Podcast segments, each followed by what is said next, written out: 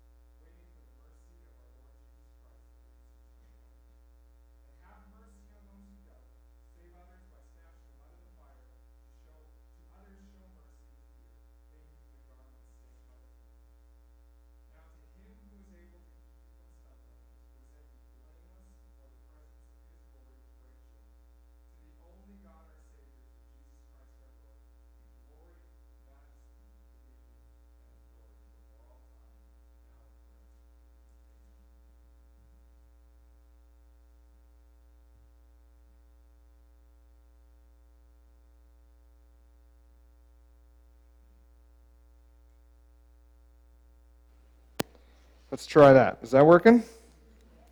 All right, so everything's falling apart. Let's pray. Uh, God, this morning, thank you that you are here, that you don't that you don't need batteries to work, that you can just impart truth to our hearts and our minds. And so, God, we pray that despite what little things might uh, not be working the way we anticipate, would you be at work in our hearts right now as we study through these words? So, God, thank you for them. Amen. So, in Jude, the beginning is very interesting. Uh, typically, when you read through one of these, there's, there's an opening greeting, which you see here, and, and Jude kind of says just a couple of things, and then you kind of get into the bulk of the letter. And usually that's where the focus is. But we're going to spend quite a bit of time here uh, on verses 1 and 2 because you're going to see that this frames where Jude is going for the rest of the book, and it's central to not our only understanding of the gospel, but our understanding of God Himself. So, when you start and you look at this, you go, Jude, a servant of Jesus Christ and a brother of James. Okay. So, Jude is a servant of Christ, he's a brother of James. Uh, at first glance, there's nothing really to, to consider there. We just can kind of move on. But if you start to kind of do a little name tracking and start to figure these things out, what you realize is this James, according to Galatians 1:19, who is Jude's brother, is the same James that wrote uh, the book of James in the Bible that we read. And so what's interesting there is that James is actually whose brother? Jesus. And so Jude, likewise, is a brother of Jesus. And yet Jude doesn't decide to state that, and neither does James actually in his writing. And so you have here Jude, a servant of Jesus Christ and a brother of James. And in my mind, it would seem like if he had claimed that he was Jesus' brother, that he would have some authority to speak on behalf of. And he could say, Look, I'm the brother of Jesus. Immediately, you need to give me some authority because I understand. I was there. I saw. I'm part of this. But what we read is the opposite. And my argument is going to be this is that Jude starts, he begins with humility. He understands that he has no authority just because he was born as the brother of Jesus. Actually, his authority comes in that he's a servant of Jesus Christ. And that's the same for us is the authority that we have is not based on our birth order or whether we had affluent parents or any of kind of those worldly markers, but our authority stems from the fact that we are servants of the Messiah and we have his word written to us and so we can claim this with authority because it's God's not ours. When we start and perhaps you've made this mistake before. But when we start having a conversation with somebody and, and we start to turn things towards Jesus and, and, and we do everything we can to tell that person why everything they believe is wrong and why everything we believe is right, usually that conversation doesn't end very well. Because when we start with this arrogance where we go, I know what's right, and even if that's true, it never really ends well. And even in kind of normal day to day life, we, we, none of us really like to be told, even by those who are in authority over us, you're wrong, I'm right, deal with this. It's just not an effective way to communicate. It doesn't help. And so here Jude says he's a servant of Jesus Christ and the brother of James. Starting with humility. I'm going to explain in a few minutes here why starting with humility is essential for our understanding of the gospel. And he says this To those who are called, beloved in God the Father, and kept for Jesus Christ. That sentence frames out the rest of the entire book. And actually, if you flip ahead, and we're not going to get there this morning, but if you flip ahead to verse 24, you read something very similar. Now, to him who is able to keep you from stumbling and to present you blameless. This is the same idea, called by God and kept by or kept for Christ. Is that's the whole theme of James is that we are called by God and we are kept by Christ. And so when you read something like this in Scripture, where the beginning and the end of this kind of same message, we call that, uh, the biblical term for that is an inclusio, everything found within that exists to strengthen that statement or that argument. So everything else that we read here is trying to show us that we're called by God and we're kept by Christ. And there's a huge reason for that is we forget and we think that we can earn salvation. That's just the reality of the hearts of mankind. no matter what it is, we think that if we work hard enough, we'll get rewarded for it. And the message of the gospel is exactly opposite of that. In fact, the message of the gospel is we screwed it up, and God's the only one who can fix it. So no matter how hard you try, no matter how much effort you put into something, that effort and that your, your own desires to make things right cannot, but that relies in God. And we know that. We read those things otherwhere or other places in Scripture. But it can be so easy to forget those things. It can be so easy to say, Yes, I know that it's, it's by grace that we've been saved, but I still got to prove it, don't I? And so we're going to talk uh, a little bit more next week, but a little bit this week as well, about this idea that we're called by God and then we're kept by Christ. And how He does the work and we don't. And that's going to be crucial to the rest of this letter.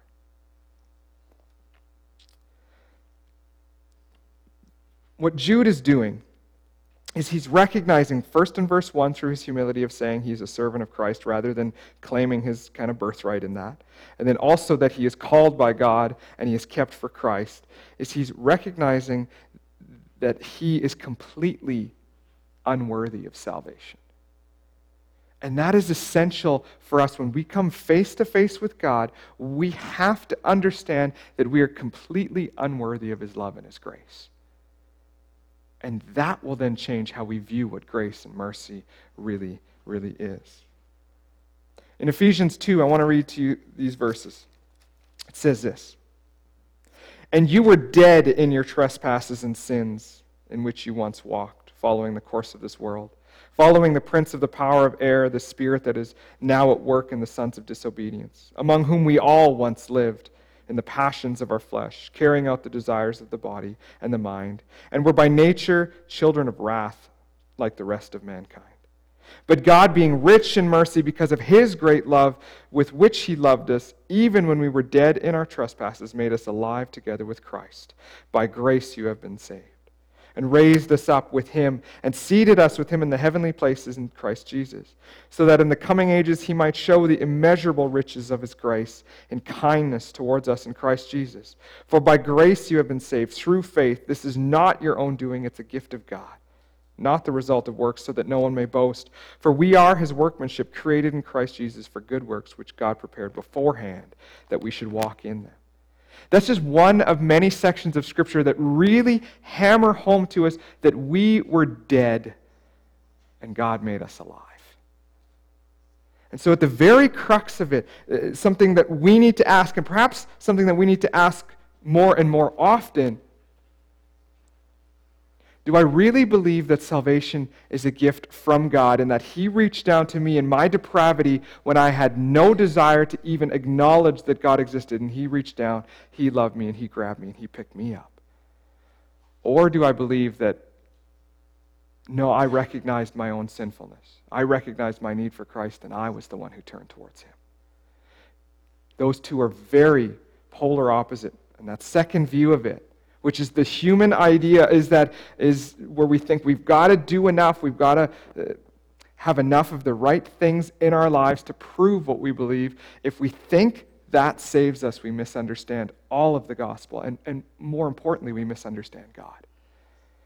And if we start to misunderstand god things start to get really really shaky really quickly. Now jude then begins kind of the bulk of the letter by saying this. He says, I, I wanted to write a letter of encouragement to you. Right? Jude says, I, I wanted to just share in our unity that we worship Christ together. And that was kind of his goal, but obviously the Holy Spirit kind of over, overwhelmed him to the point where he said, but, but, I, but I have to deal with this issue. There's something that's happening. And we don't know exactly what the issue was. We know in more of a generic sense what was going on. And so the generic sense is this that people were taking the grace of God, they were flipping it, and they were turning it so that it was licensed for them to do whatever they wanted. Does that not sound very much like today's world? Is within Christian evangelicalism right now is so much attack is happening, and, and not limited to, but specifically, which you see, it's a similar issue here in the idea of sexuality is that I should get to do whatever I want because this is what makes me happy. This is how I find enjoyment. This is what I want. This is what I'm going to do. And God's grace should cover that. That's the argument that's happening here. They're looking at it with this sense of sensuality. They're, deny, they're perverting the grace of God. So, in other words, they're taking that grace, they're flipping it, and they're saying, oh, there's grace for that. That's okay. You can do whatever you want, God's grace covers that. And that teaching sneaking into the church here that's happening there was, was dangerous, and it's happening now, and it's just as dangerous. Before we get into kind of the theological components, let me just explain it to you from this context. Is imagine when I was standing face to face with Shayla on our wedding day, and she's giving me her vows. And she says something along the lines of, let's say she says that I, she promises she will always love me and that she will always forgive me no matter what happens in our marriage. And so then her vows are finished, and then I look at her and I go, okay, because this is the vow you've made to me, now I'm going to take advantage of that forgiveness. And I'm actually going to live as selfishly as I possibly can to do whatever I want, whenever I want, because you vowed before God and all these witnesses that you are going to forgive me no matter what I do. So now I have a get out of jail free card. Can live however I want. Could you imagine someone saying that after the other person? We look at them and go, that would be completely, completely crazy. Her love, her forgiveness, and her chosen forgiveness, her, her decision to forgive despite what I'm going to do, should not make me look at it and go, oh, I have license to do whatever I want. What it should do is it should open up my eyes to the realization of just how much this person loves me. And so my response should in turn become one of where I want to serve and honor and bless her because of how much she loves me. Not so I can earn it, because, and those of you who are married, you'll understand this. The longer you are married, the more you realize how little you deserve the love and forgiveness that your spouse gives them. And yet, the more we recognize that, the more we see our own selfishness, the more we re- have to repent of our own sins and our own things in our lives that we chose instead of our spouses, the more it helps us to realize the love of God, the love that Christ offered for us. Because marriage, and you've heard me say this lots, marriage exists to show the covenant relationship between Christ and his church. And so, if you're a Christian, then your marriage exists to show the world the unlimiting forgiveness and love that you will offer that person because that's what God's given to you. And so when I know that I have my wife who will forgive me no matter what, that doesn't make me want to do wrong things. It makes me want to honor her more. That's what Jude is saying here is you're perverting grace. Paul says it this way in Romans 6 is should we sin more so that grace could increase? And what does he say? By no means. He's saying you're misunderstanding what that grace is. That grace is meant so that you change how you live, not so that you can earn your salvation, but as a response to the love that is given for you.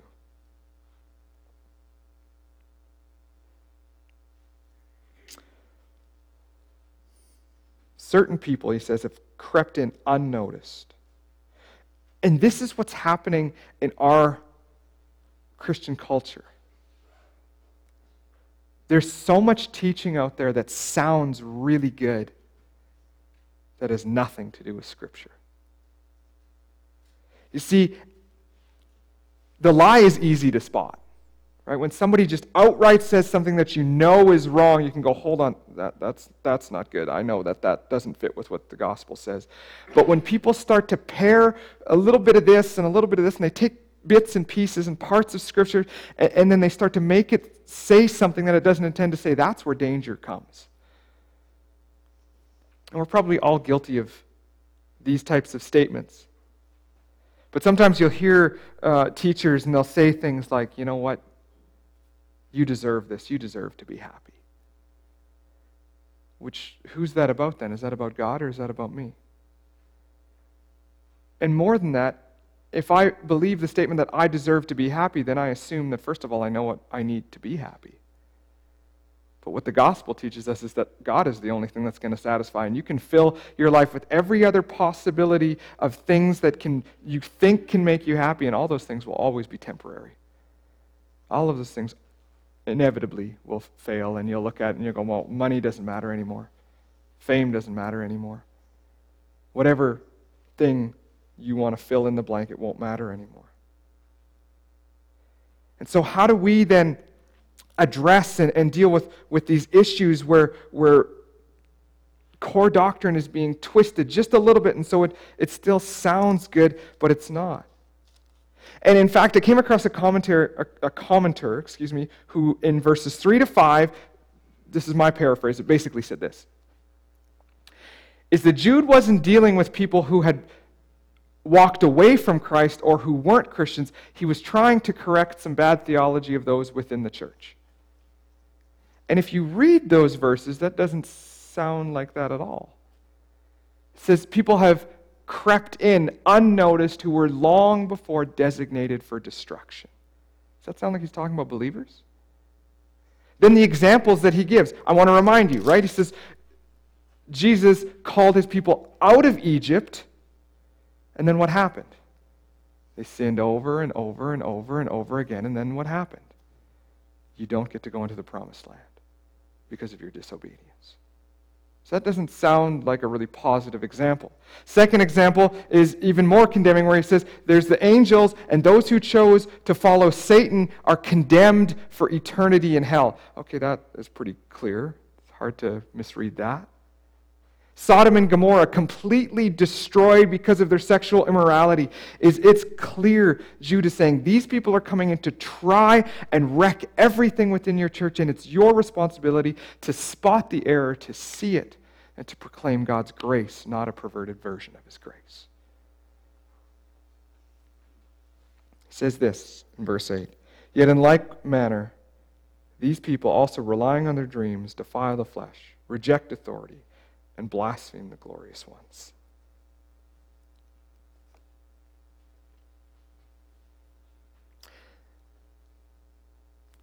Just before I get to an example that I want to share, and I struggled with this all week, but, but just before we get there, I've loosely quoted this thing by Tozer many times, but I just want to read it to you directly here. Because Tozer shows the importance of this. He says this Any false teaching must begin with the wrong concept of God cannot be otherwise. God is what God is, and we better learn what God is and then conform our teaching to God. If we take any of the attributes of God away, we weaken our concept of God. We don't weaken God, but we do weaken our concept of God. Any wrong idea of God is bound to give us a wrong idea about ourselves. We have to believe about ourselves what God says about ourselves. Believe that you are as bad as God says you are, and believe that you are as far from Him as God says you are, and then Believe in Christ, who can come as near to, to him as he says you can. It all has to start with the realization that I don't deserve anything. Well, that's not true. I do deserve one thing I deserve hell for my disobedience. That's the only thing that I deserve in this world. Every other thing that happens to me is the hand of God on me, is His grace towards me. I don't deserve something good just because I worked hard for it. How many people in this world have to walk five, six miles just to go get clean water every day and bring it home? And then I sit there and I go, but I worked really hard today. I deserve something crazy. Just because you work hard doesn't mean you deserve anything. And when we start to understand that, and so Tozer says, when we start to have a correct understanding of how holy God is and how guilty we stand before Him, that starts to change how we view ourselves. And we will no longer look at God's grace and be, this is, this is given to me so that I can have enjoyment and fun and pleasure, and that's the end goal. No, the end goal is to be in love with Christ. And if I can love Him more, if I can learn how to be in a deeper relationship with Christ, all these other things in my life are going to take care of themselves. That doesn't mean I'll get what I want all the time, but it means I'll draw closer to God more and more and more. Sorry, back to verse 8. Relying on their dreams, they defile the flesh, rejecting authority and blaspheming the glorious ones. I'm going to do my best to explain using a very current example that's happened in our culture. And, and please hear this correctly because I'm not trying to throw anyone under the bus. I'm not trying to I'm not trying to say anything negative about the individuals involved. I'm trying to deal with the incorrect teaching that came involved in this. You may have read about this online. Is about three weeks ago, a little girl um, I think she was three or four years old. She, her name was Olive, and she passed away. Now, her mom is on staff at Bethel Church in Redding, California. And Bethel has some very dangerous theology. And in that, what happened is the mom and the dad believed that that day as she passed away that they had a vision from God, that God had promised that He was going to raise this girl from the dead. And so they called on the entire church, and this is a mega church, and, and it got onto social media and went all the way across the whole world that people would gather together so that God could do what God promised that He would do, and that He would raise this little girl from the dead. Well, just a few days ago, the church said that they're finally proceeding with a memorial service for this little girl because God hasn't answered their prayers. Now, let me just again, I don't think it's wrong to pray for a miracle. I don't. I'm not trying to point the finger at these parents and say, this is crazy. You can't ask God to do that because, frankly, God can do whatever He wants. What my concern is, is when we start to believe things where we say, in a vision, God told me He is going to do this so that He can demonstrate His power to the world. And then you gather people and thousands of people to pray for something because you said, God told me this would happen and He's told me this is what's going to take place. And then it doesn't happen. So, what do we do with that? The Old Testament was very specific. It said, if anyone speaks what they think is the words of God that does not come to pass, they're to be stoned to death. You see, to God, it's very important that the words that we declare when we say, God told me, that we speak it in truth, not in what we think. You will never, I hope, hear me come up here and declare to you an extra biblical message from God because I don't believe that that's how God works. In Hebrews, it says that long ago God spoke to us through his prophets, and in these last days he has spoken to us through his Son. Is we have everything that we need. Peter says everything we need for life and godliness is found within the scriptures. Now, I'm not saying God can't give direction in your life when you pray, God, which job should I have? And he can make something very abundantly clear to you. But I'm saying God will not say, something like this. And, and I've heard those pastors at Bethel say this, where they've come up on stage and they've said, God has declared to me something that the angels in heaven haven't even ever heard, and I'm about to give it to you. That is not how God works. God has given us His word so that we know who He is and we can understand who He is. And that's what Tozer is saying to us that any concept of God that is wrong comes from a wrong understanding of God. And this book is the only thing to show us the truth of who God is. And so I'm not trying to throw these parents under the bus. My heart hurts and breaks for them that they lost this little girl. But honestly, what hurts me more is that they bought into a theology where they think that if they claim something that God has to do it. See, here's the thing is God's already shown the world that he has victory over death in the person of Jesus Christ. Jesus rose from the dead. He forgave all of our sin. And he shows us that he is the way to eternity. And so, yes, death is painful and it hurts. And I, I don't think it's wrong to hope that someone could be brought back from the dead. But to believe that God told us that God is going to do this so that he can speak his power to the world when God's already shown that power to the world. That's huge is here's the promise that we have in Scripture is that if we are found in Christ, that even though we die, we still will live. That little girl, Olive, if she confessed Christ as Lord, her parents have nothing to worry about. One day they'll be with her again. That doesn't make the grief go away instantly. That doesn't make the process any shorter to go through. Death is hard. But just like in the scriptures saying people rely on their dreams, they defile the flesh, and they reject authority. What authority? The authority of Scripture. Is if you ever hear someone come and teach something that doesn't sound like Scripture, go to Scripture to make sure what's true and what's not true. Because there is not one person on this earth that speaks with greater authority than the Word of God. So if you were ever in a church and a pastor comes up and they say that they can supersede what Scripture says, they're not looking for the interests of God. They're looking for fame. They're looking for ego buildup. They're looking for something that's not what Scripture says. And so, likewise, if I ever come and if I ever say something where you go, that doesn't, that doesn't sound that that's right in Scripture, well, your responsibility is to come and to confront me with that. Because I am not above reproach in that sense, is this is true. And if I ever teach something that is wrong, then I need to be corrected of that, just like anybody does. And so Jude says to his people, look out for those people who are coming in.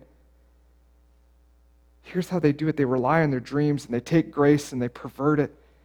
They start doing things that, that are more about themselves than it is about God.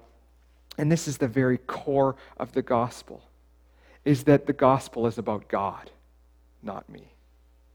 In fact, all of Scripture exists that while it's written about men, it's written so that we would understand who God is. That's the purpose of it. And so, as we read through it, we need to be aware that within our own local body within our own church that this these words are what we live and what we die by and nothing else jude continues and he says these are they're hidden reefs right? He uses that imagery. Uh, if you've ever been on a boat uh, amongst some reefs um, it can be a very dangerous thing. Is i used to be a fishing guide and there were several times where I was driving the boat through, and you, you, know the lakes, and you know exactly where you're supposed to go, but the rain changes the water levels, and you're never really sure. And I remember several times going through this one place and thinking, oh, this is fine, that's deep enough. I can make it through that only to wreck the boat motor. Boss didn't like that very much. And what's the reason that I did that? Because I looked at it and I said, that danger's not that dangerous. I read a story once, I don't know if this is true about a truck driver or truck driving company, and he was interviewing a few different people about who he was going to hire. And he said, um, "So you're driving down this road, and it's pretty dangerous, and there's a certain curve coming up." And he gave him the grade and all this stuff. And he says, "How close would you drive to that curve before you felt you were too close?" Right? And so, what does the first driver do? He says, "Okay, well, I would go within two feet." The next driver, I'd go within a foot and a half. The Next driver, I'd go within a foot, right? Because everyone's trying to prove something. And then the last person said, I'd stay as far away from that thing as I possibly could. The story goes that that's the one that was hired. Because we don't need to build our own ego up, and we don't need to look at things and go, well, that's not really that dangerous. The reality is, is there's so much danger because Satan is out to attack us. Praise the Lord, we know we've won. Christ has won. He has victory in this. But our role within the church is that we are careful, that we watch, that we see what's happening. And when people come in and they twist and turn things that Scripture says, that we go, no, we will not go down that road. We will not. And so as I was praying and thinking about where to go, this is how I wanted to start the new year. I know it's not quite the new year yet, but we're getting there is that Banff Park Church will always exist to glorify God through the preaching of His Word, not our own. And I want, I want to promise you that I'm going to do that to the best of my abilities, and I want you to promise me that you're going to call me on anything that's rubbish. Because that's how we grow through the Word of God. We are called by God, we are kept by Christ the gospel is not about us, but the gospel is for us because of his love for us. Let's pray. God, thank you for the reminder in this text. And as we look forward to next week to, to talk about the flip side of that coin, our responsibility and, and understanding what salvation is and how you keep us, and as we kind of go into that in more detail, would you remind us over and over and over that the message of the gospel is for us, but it's about you? Help us to have a proper and healthy understanding of who we are and who you are. Help us to not desire to turn things more about us so that we could chase after the things that we want. But would we recognize that the only thing that will satisfy is us chasing after you?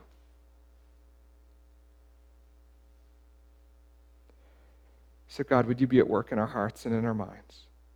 Would we study Scripture so that we understand what is true and what is right? And God, I just pray that you would give us the wisdom and the discernment to spot the lie, to spot the error, to spot these hidden reefs that come, to not think that there's not a, so much danger there, but to recognize what is wrong, what is right, and help us to stay as far away from what is wrong as possible so that we can honor and glorify you with how we live and how we act and how we talk. God, thank you for your word the only thing that we know is of you that is without error, that is perfect, that is written for us so that we might understand who you are. May we put our faith, may we put our hope, may we put our trust in the fact that you have spoken everything to us that we need to understand who you are. God, we love you and we thank you for this morning now. As we go and as we spend time visiting and and having snacks together. God, we just pray that you would be at work within this community, that you would be at work within this church body, and that we would grow in our faith and our understanding of you. God, you alone are worthy of praise. Amen.